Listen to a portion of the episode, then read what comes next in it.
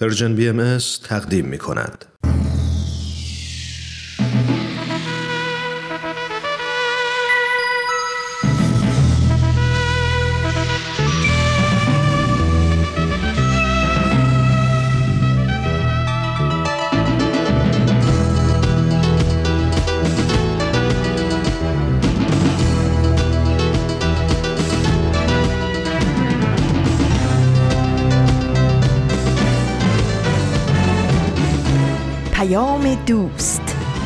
برنامه ای برای تفاهم و پیوند دلها.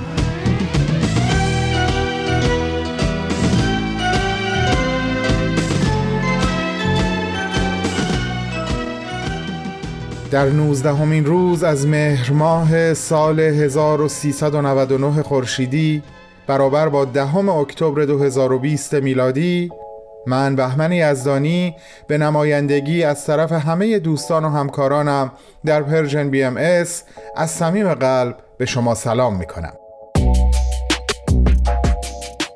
اگر در نیمکره جنوبی هستین و طبیعت چتری از شکوفه روی سرتون باز کرده و یا در نیمکره شمالی زندگی می‌کنین و فرشی زرد و سرخ به زیر قدم هاتون گسترده آرزو می‌کنم حال دلهاتون حتی المقدور خوب باشه و آتش ایمان به آینده درخشان ایران هم عمق وجود خودتون رو گرم و روشن نگه داره هم این نور و حرارت رو به اطرافیانتون ارزانی بداره.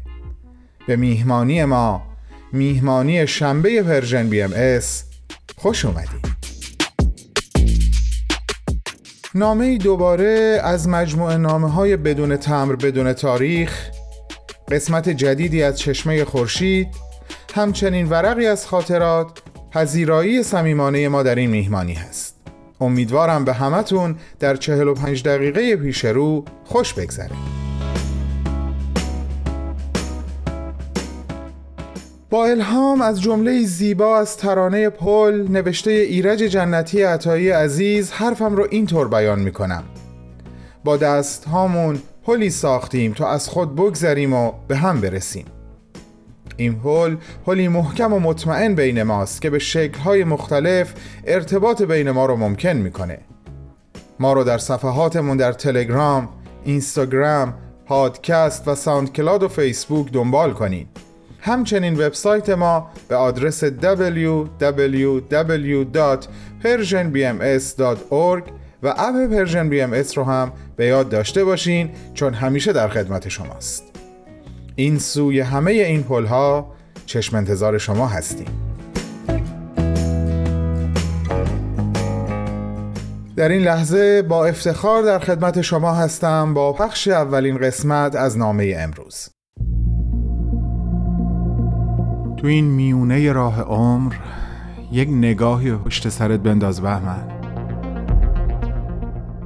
پشت سر. حرفای دلتو توی این نامه ها به اونها پر از یاد و خاطره ها و شادی ها از یابی ها از آثارشون. خیلی از اون آدم ها دیگه تو این دنیا زندگی نمی‌کنن تأثیری که روی تو یا بشینی براشون نامه میشه اما در عالم خیال نامه تو می‌تونی اونها رو براشون بفرستی. نامه هایی بدون تمر. بدون تاریخ.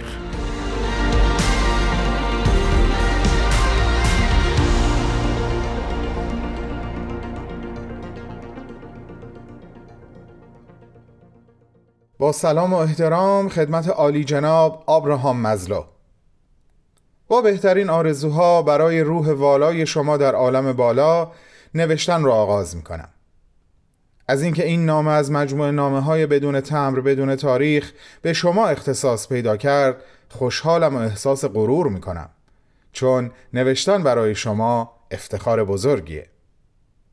من زیاد به شما و اونچه از شما آموختم فکر می کنم جناب مزلو به طور حتم یکی از بزرگترین یادگیری های من هرمی هست که شما با طبقه بندی نیازهای انسان ساختین و پرداختین و اون رو برای آیندگان که ما هم جزوشون هستیم به یادگار گذاشتین. هرمی که به نام خود شما معروف هست. هرم مزلو اما موضوع اصلی که تو این نامه می‌خوام بهش اشاره بکنم این هرم نیست. موضوع کمی عجیب شد نه؟ خیلی طول نمی‌کشه. براتون توضیح میدم.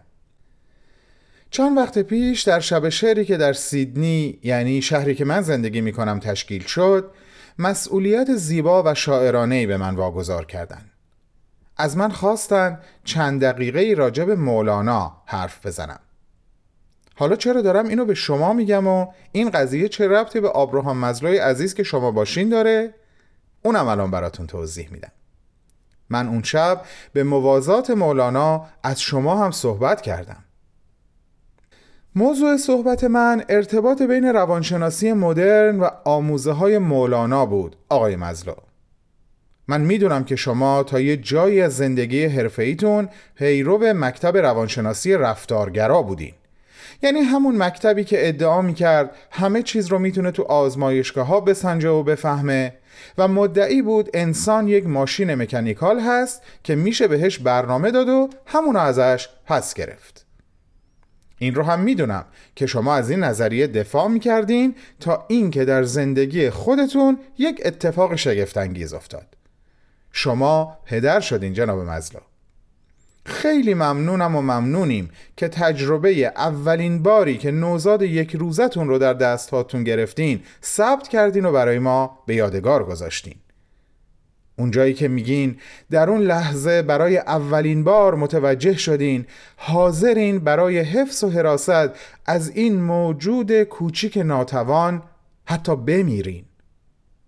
اونجا بود که برای اولین بار به گفته خودتون فهمیدین انسان چیزی بیشتر از یک مشت رفتارهای مکانیکال هست و دریافتین اثر اونچه شما با این موجود کوچیک ناتوان می‌کنین بعد از شما هم در این جهان باقی میمونه. و اینجا آغاز تحول فکری حسی عاطفی شما بود در مورد انسان و ارتباط خودتون رو در اون لحظه با مکتب روانشناسی رفتارگرا برای همیشه قطع کردین. و خیلی ممنون که این کارو کردین. حیف شما نبود؟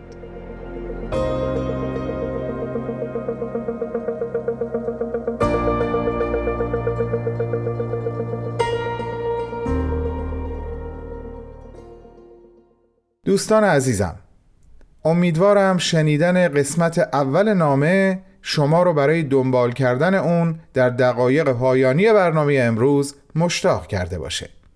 در این لحظه ازتون دعوت می‌کنم با من همراه بشین برای شنیدن قسمت جدیدی از برنامه چشمه خورشید. بفرمایین خواهش می‌کنم.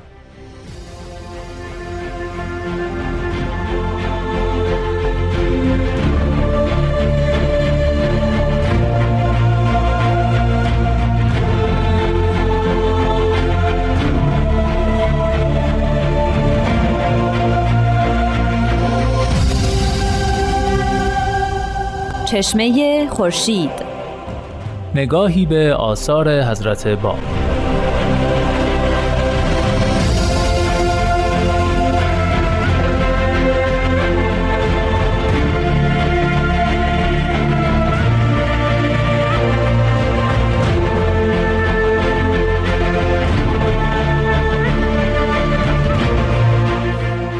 عزیزان شنونده با درود. رامان شکیب هستم و اینجا برنامه چشمه خورشیده.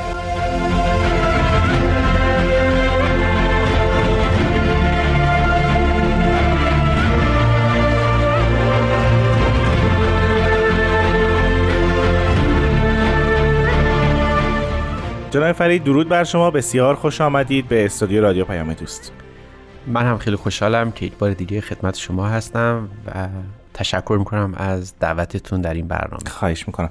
جناب فرید با توجه به سیر تاریخی که ما الان داریم بررسیش می‌کنیم حضرت باب همکنون در قلعه ماکو محبوس هستند. درسته. وقایع بسیار زیادی در اجتماع اون زمان در ایران رخ می‌داده.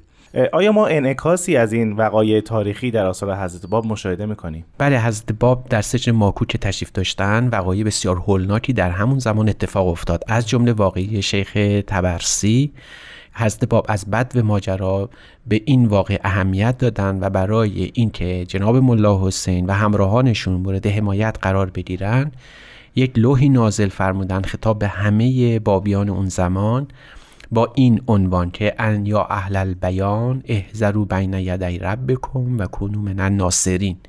دعوت کردن تمام بابیان رو به اینکه در پیشگاه حضرت حق واقع بشن و نصرت دین الله بکنن. و حتی در ادامه این لوح میفرمایند که به اسم ناصر المنصور یعنی خداوند رو با دو نام ناصر و منصور خطاب فرمودن و در اونجا توصیه می‌کنن که بابیان حتما به نصرت جناب ملا حسین بپردازن. یعنی از لحاظ ظاهری منظورشون بود؟ یعنی بله. برن به قلعه کمک کنن در این جنگ بله بله چون جهاد فی سبیل الله بود. در اونجا یک جمله بسیار مهمی هست که فلسفه دیانت بابی رو در اصولا در خدمات و نصرت دین الهی بیان می‌کنه. و اونجا میفرمایند که هر, هر موقع حق ظاهر شده مردم در قبالش دو دسته میشن. یا آری میگن یا نه. به عبارت دیگه مردم مسئول انتخاب خودشون هستن و در اونجا می‌فهمند هو الذی یجزی کل نفسن به مکتسبت. یعنی خداست که جزای هر کسی رو به خاطر اون کاری که کرده خواهد داد.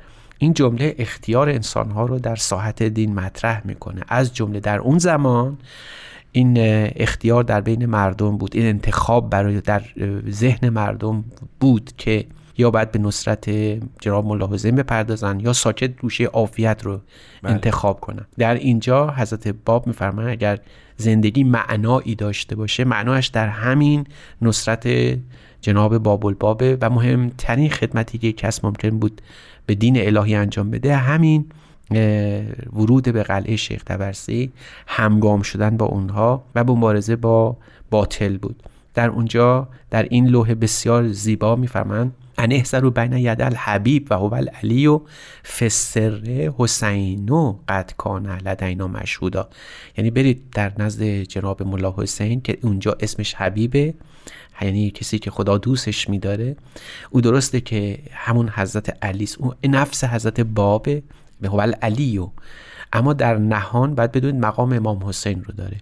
یعنی هر کسی که به نصرت امام حسین در عرض کربلا مایل بود تمایل داشت که جان فشانی بکنه. امروز او امام حسین در قلعه شیخ تبرسی بگونه سرانجام جناب ملا حسین رو هم اینجا ذکر می‌کنن بگونه بله. تشبیه می‌کنن به امام حسین. دقیقا همینطوره. میفرمایند که حتی صریحا میفرمایند فان ان تحذروا بین ید الحسین.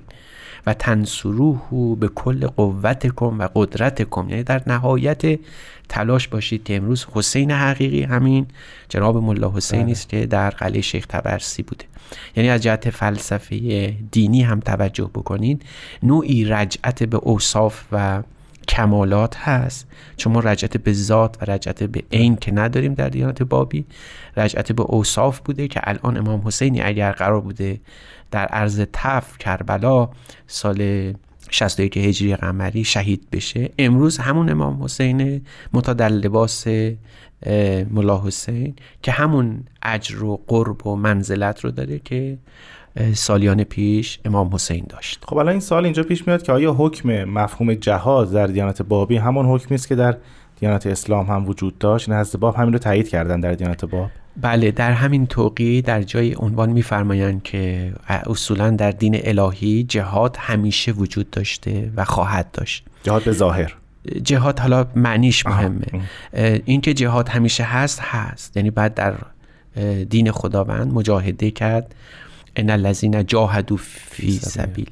ان الذين جاهدوا فینا لنهدینهم سبلنا. یعنی این همیشه وجود داشته. فضل الله المجاهدین علی القاعدین فضلا عظیما. این این هم آیه قرآنی است. در تمام ادیان این مجاهده وجود داشته. مجاهده به معنای جهاد کوشش احتمام در نصرت دین و خدمت به آینو اما ممکنه که روش جهاد با هم متفاوت باشه در ادیان مختلف ولی می شود کلا گفت که جهاد به یک معنا بیش نبود و اون نصرت ظاهری دین به شمشیر و زور و, و قوه جبری است.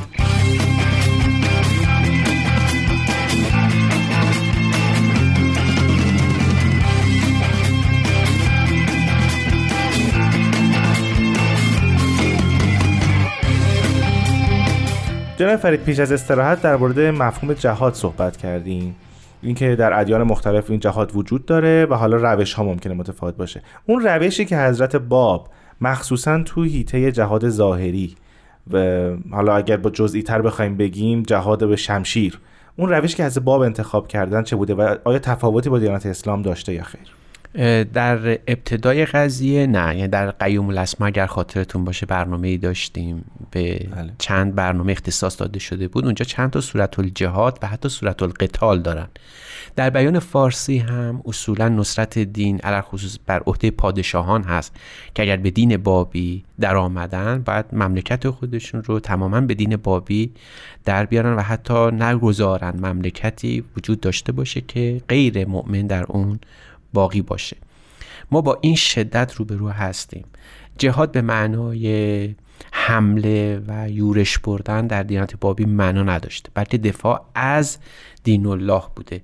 یعنی حضرت باب در این توقی و در دیگر طواقی که نظیر این وجود داره توصیه می‌کردن که تا زمانی که مقابل تا زمانی که به مؤمنان حمله نشده و اونها در معرض خطر جانی قرار دارن می‌تونن به دفاع از قوه جب... به دفاع از خودشون به توسل از قوه جبریه بپردازن.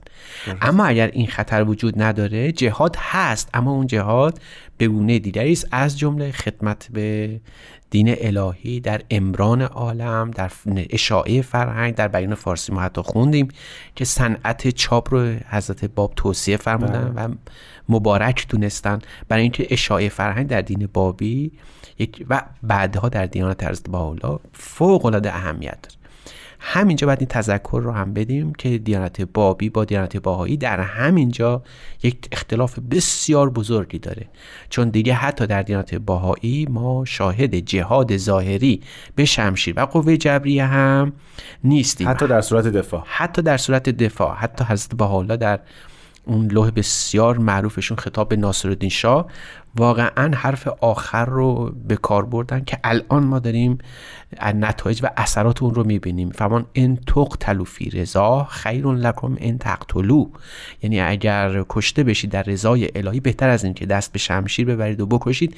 اطمینان خاطر دادن به ناصرالدین شاه ظاهر اما در واقع به کل هستی به کل عالم که دیگه در این دین الهی شما شاهد وقایع از این دست که در اسلام و حتی در دیانت بابی بودید نخواهید بود چون دیگه دین احتیاجی به نصرت به شمشیر و قوه جبریه و اسلحه و جهاد از اون دست نداره. جهاد در دیانت باهایی یعنی خدمت به نوع انسانی تو باله من اسبه من علا خدمت الامم. یعنی خوشبال کسی که از همون اول صبح که بلند میشه قصدش خدمت به دین الله باشه. و اینو ما در این 150 60 سال اخیر از عمر دیانت باهایی عرض می‌کنم عمر دیانت باهایی و نه بله. بابی بله. ما شاهدش بودیم علا ای حال برگردیم به توقی در این توقی حضرت باب میفرمایند که ای بیانی ها ای کسانی که متدین هستید ایمان شما در گروه خدمت به نوع انسانی است اما وقتی به شما هجوم برده میشه چنانکه در قلعه شیخ تبرسی این اتفاق افتاد باید حتما مبارزه کنید و اون هم به قیادت جناب ملا حسین. جناب فرید پاسخ بابیان به این توقی و دعوت حضرت باب چه بود؟ پر پیداست که اونهایی که از دل و جون حضرت باب رو دوست داشتن که تقریبا تمام بابی ها بودن عزم سفر به مازندران رو کردن که در اون قلعه شیخ تبرسی حاضر بشن. اما حکومت خیلی خیلی زیرکانه این رو فهمیده بود. بلافاصله دست به محاصره قلعه شیخ تبرسی زد و بر همین دیگه رسوندن اون نیروها قوا و امکانات به قلعه شیخ تبرسی تقریبا غیر ممکن بود. از جمله خود حضرت الله هم که قصد داشتن به اصحاب قلعه بپیوندن هم در مازندران دستگیر شدن که اون در وقای تاریخی دیانت باهایی ذکرش بله. به میون آمده و نتونستن به قلعه برسن و در اونجا حاضر باشن. استاد علاوه بر اینکه ما انکاس این وقایع تاریخی همگونه که فرمودید در آثار حضرت باب می‌بینیم حضرت باب با افراد دیگر در تماس بودن توقیات دیگری همزمان با این آثار نازل شده. یعنی این یکی فقط در یک زمان یک در یک برش خاص نیست. همزمان به به موازات توقیات دیگری هم در حال نازل شدن درسته؟ بله همینطوره اونها کدوم ها هستن در همین زمان؟ و این اجازه یعنی کسی که در این حال داره بیان فارسی شریعت رو داره اقامه می‌کنه و بیان می‌کنه توضیح میده فلسفه احکام رو داره تدوین می‌کنه. می‌کنه. از طرف دیگه از نگاهش و توجهش به اصحاب قلعه شیخ تبرسی هست. از طرف دیگه هم سیل اسئله و پرسش های گوناگون بله. می‌رسه که بعد یکی یکی به اونها جواب بدن. از جمله مثلا توقیز خطاب به حاج محمد عرب از ماکو نوشته شده. در اونجا این فرد سوالی داره که شما اگر در آثارتون شن مناجات رو ذکر کردید میشه برای من هم یک مناجات بنویسید که بتونم اون رو شبانه روز تلاوت بکنم. در اونجا حضرت باب میفرمان انسان چهار مقام داره که عبارت باشه از جسدش نفسش روحش و فعادش بله. شن مناجات. در فعاد عالی ترین شنه که اختصاص به حضرت محمد داره و من برای تو آرزو می‌کنم که به این شن ناظر باشی و این مناجات در اون شن بیان شده. یعنی شن مناجات مخصوص به رتبه فعاد است؟ شن مناجات قایتش و نتیجه کبرا و قایی اون البته در عالم فعاد رخ میده بله. و توصیه فرموده بودن که به این قضیه توجه بکنن. حساب بکنید. در این حال که داره اون فضا رو می‌بینیم ببینید که سوال راجع به چه مسئله عرفانی عمیقی است که از باب دارن به اون هم پاسخ میدن.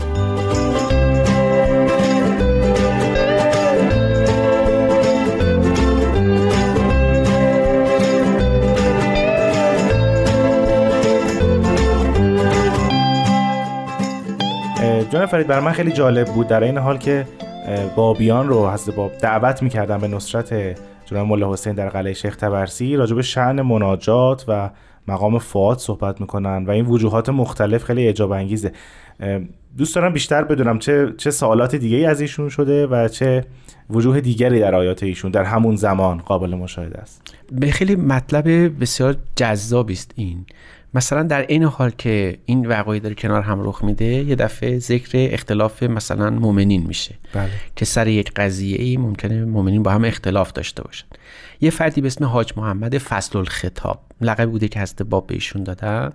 ایشون در همون ایام که حضرت باب در ماکو تشریف داشتن یه سوالی می‌کنه. میگه اگر بین مؤمنان اختلاف نظر رخ بده چه باید کرد؟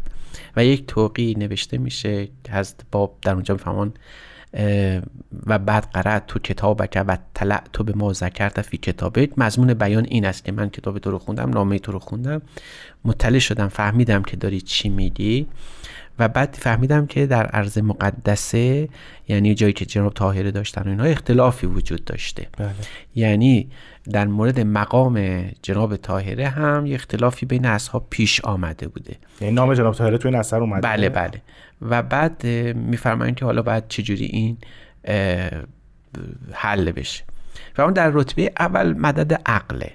یعنی شما با عقل هم اگر عقل جمعی بتونید با صبر و مشورت بفهمید جناب, جناب مقام جناب طاهره رو می‌تونید متوجه بشید. اما اگر دیدید اختلاف بالا می‌گیره به مرجع اصلی مراجعه کنید. حالا سوالی هست که مرجع اصلی کیست؟ بله. خب خودشون. آن کافی بود که به اینجا مراجعه کنید و در اونجا میفرمایند که مرجع اصلی همیشه بیت عدله و جالب اینه که ما در آثار حضرت باب حالا با بیت العدل روبرو بله، میشیم. بله. نه بیت العدلی که از با حالا بعدها به عنوان یکی از عالی ترین مراجع امر بهای ازش یاد کردن اما کلمه برای ما حائز اهمیته. میفرمایند که کسی نباید مقام مؤمن رو در منظر بیت العدل خانه عدل خداوند فراموش بکنه. از اینجاست که مومن بعد می‌رفته از حضرت باب سوال می‌کرده که آیا این حرفایی که ما در مورد طاهره می‌زنیم صادقه یا نه؟ که اونجا حضرت باب به یک دفاع جانانه از جناب طاهره پرداختن و در هر امری که او حکم بکنه حق و مؤمنین باید تبعیت او رو بکنن. پس بنابراین حضرت باب میشه گفت تأییدی که بر جناب طاهره کردن. در ضمن این توقی در نحوه روش جناب طاهره تفکر جناب طاهره و در این حال شیوه استدلال او هم صحه گذاشتن. بله. و به طاهره این جرأت رو دادن که در دفاع از دین به تدوین رسائل علمیه بپردازه و ما می‌دونیم که از جنبه های بسیار شاخص جناب طاهره مسئله رساله استدلالی و معارف علمی او بوده. اینجا بعد این توضیح رو هم عرض بکنیم که جناب طاهره رو معمولا به عنوان شاعر می‌شناسن بله. و نخستین زنی که هجاب از رخ برداشت و جهان رو به آشوب کشید و تاثیر روز بسیار زیادی در نهست زنان در پس از خودش گذاشت اما یه شن مهم به جناب طاهره شن علمی اوست که شاید بارزترین شن او هم باشه. یعنی اهمیت جناب طاهره در داشتن سواد علمی و معارف اسلامی به قدری قبول بوده که حضرت باب روی این نقطه روی این نکته اهمیت دادن. در آثار حضرت باب شاید کمترین وجه اشاره به شن شعر و شاعریت جناب بله. طاهره شده باشه. اما در مورد شن علمی و درک صحیح او از معرفت و روح دیانت بابی زبان زد و حضرت باب رو فوق العاده بهش اهمیت دادن. و هیچ توقی نیست در مورد حضرت طاهره یا خطاب به حضرت طاهره که او رو مورد نکوهش قرار داده باشند و حتی ایرادی به جنبه های علمی و معرفتی او داشته باشند می شود گفت که در میان حروف هی سخن آخر این است. نمی شود گفت که در بین حروف هی تنها شخصیتی که از همون بد و ماجرا. روح امر بابی رو فهمیده بود و به مقام حضرت حالا از همون رساله قیوم الاسما یعنی از اولین اثر حضرت باب پی برده بود جناب طاهره بودن. آیا چنین کسی رو حضرت باب می‌تونستن مورد نکوهش قرار بدن؟ در شیوه تفکر نوع زندگی و جهت علمی که او داشت پر پیداست که در این توقی هم میفرمایند که او مؤمنه است که به حق رسیده و کار او البته کاملا در مسیر دین الهی قرار داره نکته خیلی جالب توجهی که بین صحبتاتون فرمودین علاوه بر مطلبی که راجع جناب طاهر شرح دادین این بود که از باب اول در مقام اختلاف افراد رو ارجاع میدن به عقل و بعد به اون بیت بله. کلام الهی در بله. صورتی که انگار در ذهن ما برعکسه یعنی تا به اختلافی می‌رسیم سری میگیم اول ببینیم کلام الهی چی گفته ولی اینجا اول مقام عقل مطرح میشه عقل و خرد جمعی بله. و بعد کلام الهی این خیلی نکته بارزی بود بله بسیار این اهمیت داره که بعدها در دینات باهایی هم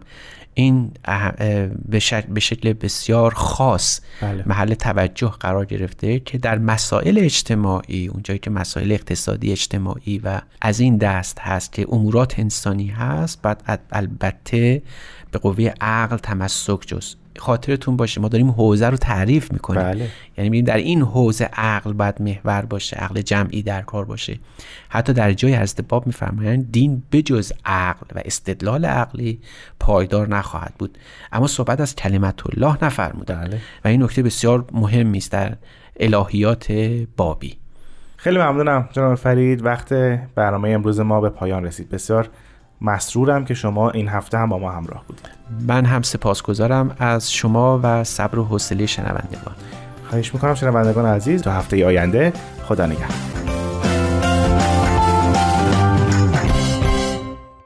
بسیار عالی. ضمن تشکر از استاد بهرام فرید و همچنین رامان شکیب عزیز برای این اجرای خوب و تأثیر گذار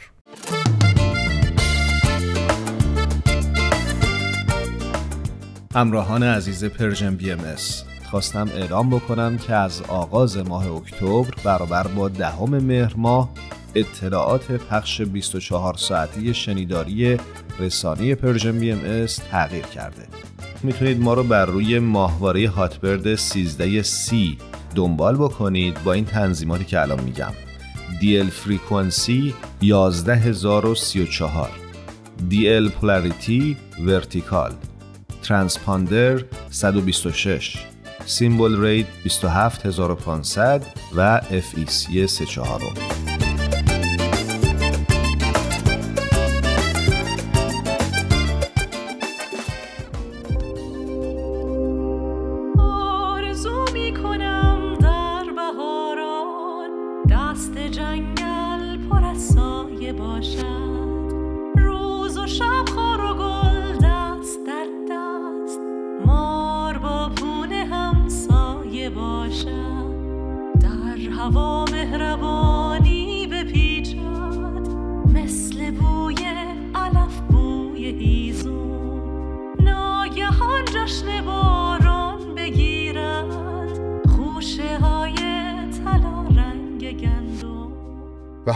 شما و این سهیل کمالی عزیز و ورقی دیگه از دفتر خاطراتش.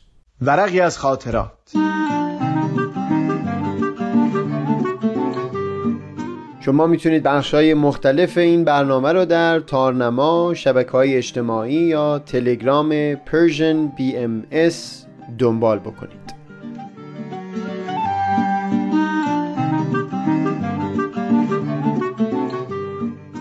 این ورق شروین.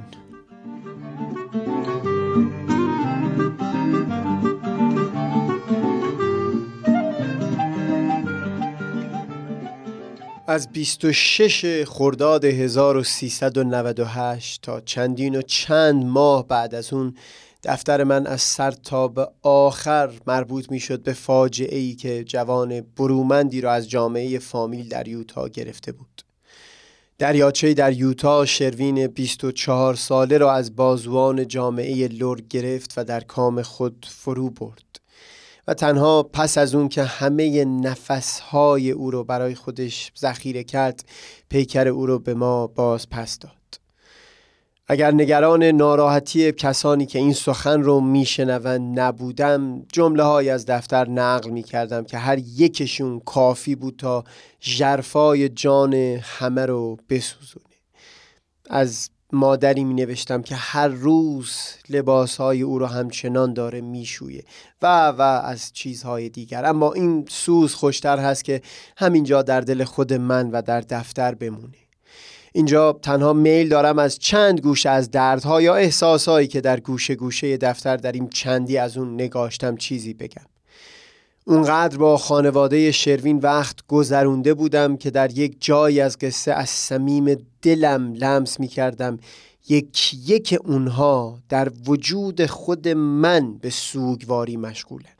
احساس می کردم که منم علی خان منم ددل منم شهروز منم شایان. گاهی وقتا قدری دورتر می شدم خانواده شروین رو مانند تنه درختی می دیدم و همه فامیل رو همچون شاخها و برگها. تا اینان پژمردن ما هم پژمرده بودیم. تراوتی اگر در اونها لمس می شد ما هم جان تازه می گرفتیم در یک دو سه دل نوشته که توی فیسبوک درباره شروین نوشتم صمیمانه از او گفتم. نه طوری که انگار دیگه نیست. یک جوری که انگار چه می‌دونم او رو به گناهی ناکرده حبس کردن و دیگر بار مجال دیدن او رو به ما ندادند. درسته که دیگه او رو نمی‌دیدیم. درسته که با او نمی گفتیم و نمی خندیدیم درسته که دیگه نمی‌تونست به من سهیل طرز گرفتن درست دست موقع آبشار زدن در والیبال رو یاد بده. اما در هر حال همه می‌دونستیم که هست.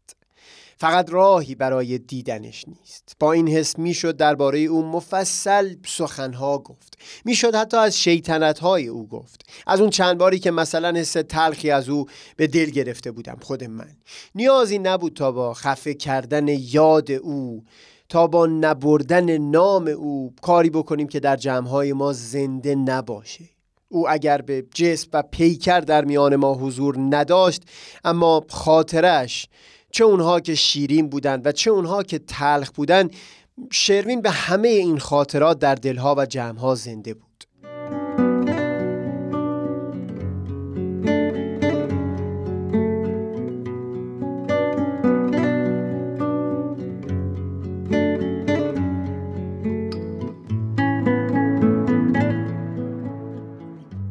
تیکه آخر صحبتم که گفتم شروین به همه خاطرات در دلها و جمعها زنده بود این بارها و بارها در دفترم و هم در سخنانم با خانواده او و دیگران به گونه های مختلف تکرار می شد حرفم با اونها این بود که اگر بنابر متون بهایی که هم من و هم اونها به اون باورمند بودند بپذیریم که آدمی به فضیلت ها و صفت هاست که انسان است و نه به همین جسم خاکی که می‌بینیم اونگاه بسا که بتوان یکی رو در خیشتن زنده کرد. تنها با حاضر کردن اون صفت نیکویی که در اون فرد بوده. یعنی میشه به یاد او صفت نیکویی که او داشت رو در خود ظاهر کرد. به گونه ای که هر کس اون تب رو در آدمی می‌بینه صادقانه به زبان بیاره که اوه از وجود این بوی فلان کس به مشام می‌رسه. یک بار هم گفتگوی خوبی داشتیم در کنار آرامگاه او. شروین علاقه خاصی به نوشابه انرژیزای ردبول داشت. دوستان و خیشان زیاد می‌شد که برای زنده کردن خاطراتی که با او داشتن چندین و چند ردبول بر بالای سر او بچینند. یک بار با فردین و برادر شروین کنار آرامگاه اون نشسته بودیم. دیدیم خبری از قوطی های ردبول نیست. همین مسئله کوچیک سبب شد تا از پی گفتگویی که داشتیم به اینجا برسیم که اتفاقا نیکو هست. اگر افراد بی خانمانی که اطراف اون گلستان گشت می‌زدن تشنگی خودشون رو با همون نوشیدنی که بر آرامگاه شروین بود فرو بنشونن. حرف از اون شد که گویی این شروین هست که بر لبهای این افراد نیازمند نوشیدنی مورد علاقه خودش رو می نوشه همین ما رو به این فکر انداخت که میشه حتی گاهی خوراک مناسبی به همین کسان داد. با این حس که گویی این شروین هست که با دستهای ما به اونها غذا میده. تا چندین وقت این فکر به من آرامشی بخشیده بود. سبب می‌شد تا بخوام چندین و چند کار نیکو انجام بدم. همه را آنگونه که گویی او هست که داره انجام میده. در کتاب اقدس حضرت بهاءالله در خصوص برخورد با فاجعه از دست دادن عزیز دیدگاه عمیقی بیان می‌کنه اینکه از پس همچو فاجعه ای نه آنگونه باشید که گویی هیچ رخ نداده. و نه آنگونه باشید که توان همه کاری از شما ستانده شده باشه. فرمودند بین این دو آن میانه طلایی را اختیار کنید و آن عبارت است از تذکر. یک جور هوشیاری خاص. اون چیز که این رویداد تلخ به من آموخت اون بود که این تذکر به عنوان میانه بین بیاعتنایی و خمودگی اون هست که خود تو برای این تراژدی یک معنا بسازی. این چنین نیست که معنایی از پیش برای اون لزوما خلق شده باشه که تو بخوای اون رو پیدا بکنی. نه معنایی باید برای اون ساخته بشه. تغییری در زندگی کسان میشه پدید آورد. با قوهی که این تلخی در وجود بازماندگان پدید آورده. همین چند شب پیش در دفترم در خصوص تغییراتی معنادار اما در حد بسیار کوچیک در زندگی خودم می نوشتم چندین نفر بودند که دل اونها با من فاصله بسیار داشت. از اثر همین حادثه ساعتهای طولانی به گفتگوهای عمیق گذشت و دلهامون بسی به هم نزدیک شد. با خودم در دل نوشته این طور می نوشتم که همکنون که نیم سال از این ضربه بزرگ بر پیکر جامعه لور گذشته یک چیز دلهای دهها نفر را با یکدیگر پیوند داده. درد مشترکی تا همگان فریادش کنند و جانهایشان را به قوت همان درد به یکدیگر بدوزند. سهیل کمالی دوشنبه 25 آذر ماه.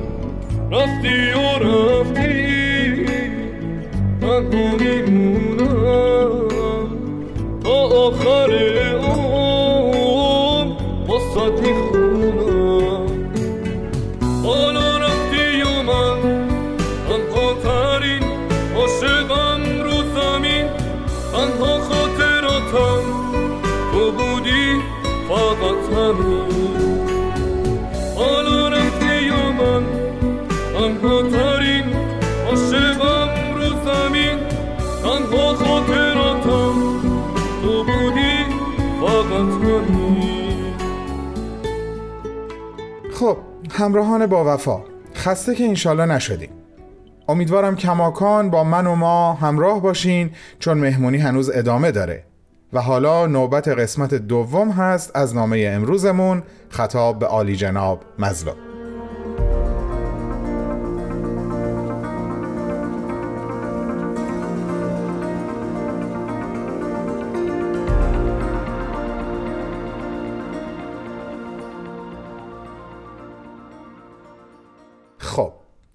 می‌خوام یه چیزی بگم که مطمئن هستم هیجان زدتون می‌کنه. تقریبا 800 سال پیش مولانای عزیز ما و البته بهتره بگم مولانای عزیز همه آدمای دنیا همین حقیقتی که شما به محض در آغوش گرفتن نوزادتون کشف کردین رو به زیبایی بیان کرده. منظورم این حقیقته که در لحظه فهمیدین اون چه شما در ارتباط با این نوزاد نازنین از خودتون بروز بدین بعد از شما هم در این عالم باقی خواهد موند. به این چند بیت از مولانای بزرگ گوش کنین لطفا. ز خاک من اگر گندم براید از آن گر نانپزی مستی فزاید. خمیر و نان با دیوانه گردد تنورش بیت مستانه سراید.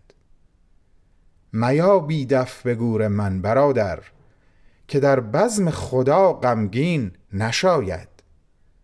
مرا حق از می عشق آفریده است همان عشقم اگر مرگم بساید. منم مستی و اصل من می عشق بگو از می به جز مستی چه آید؟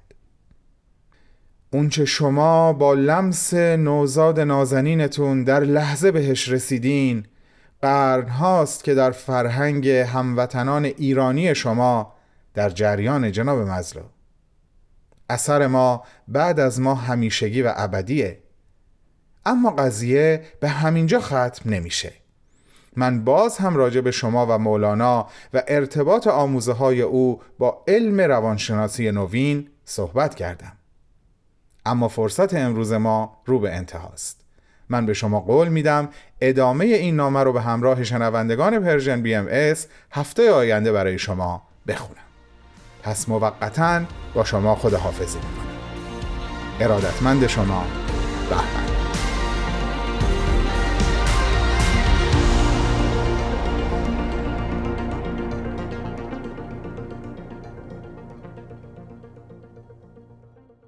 دوستان خوب و صبور من. میهمانی این شنبه هم داره به انتها می‌رسه. امیدوارم لحظات خوبی رو گذرونده باشین و بعدها ازش به خوبی یاد کنین. هرچند که شما در اصل میزبان هستین نه میهمان. فرصت کوتاهه. پس خیلی کوتاه آرزویی که در ابتدای برنامه گفتم رو به صورت یک خواهش تکرارش می‌کنم. اطمینان به آینده درخشان ایران رو در قلب هاتون زنده نگه دارین. و اونو با نگاه و نفس و نوازش هاتون به عزیزانی که در پیرامون شما هستن سرایت بدین. دوستتون دارم. تا شنبه بعد. خداحافظ.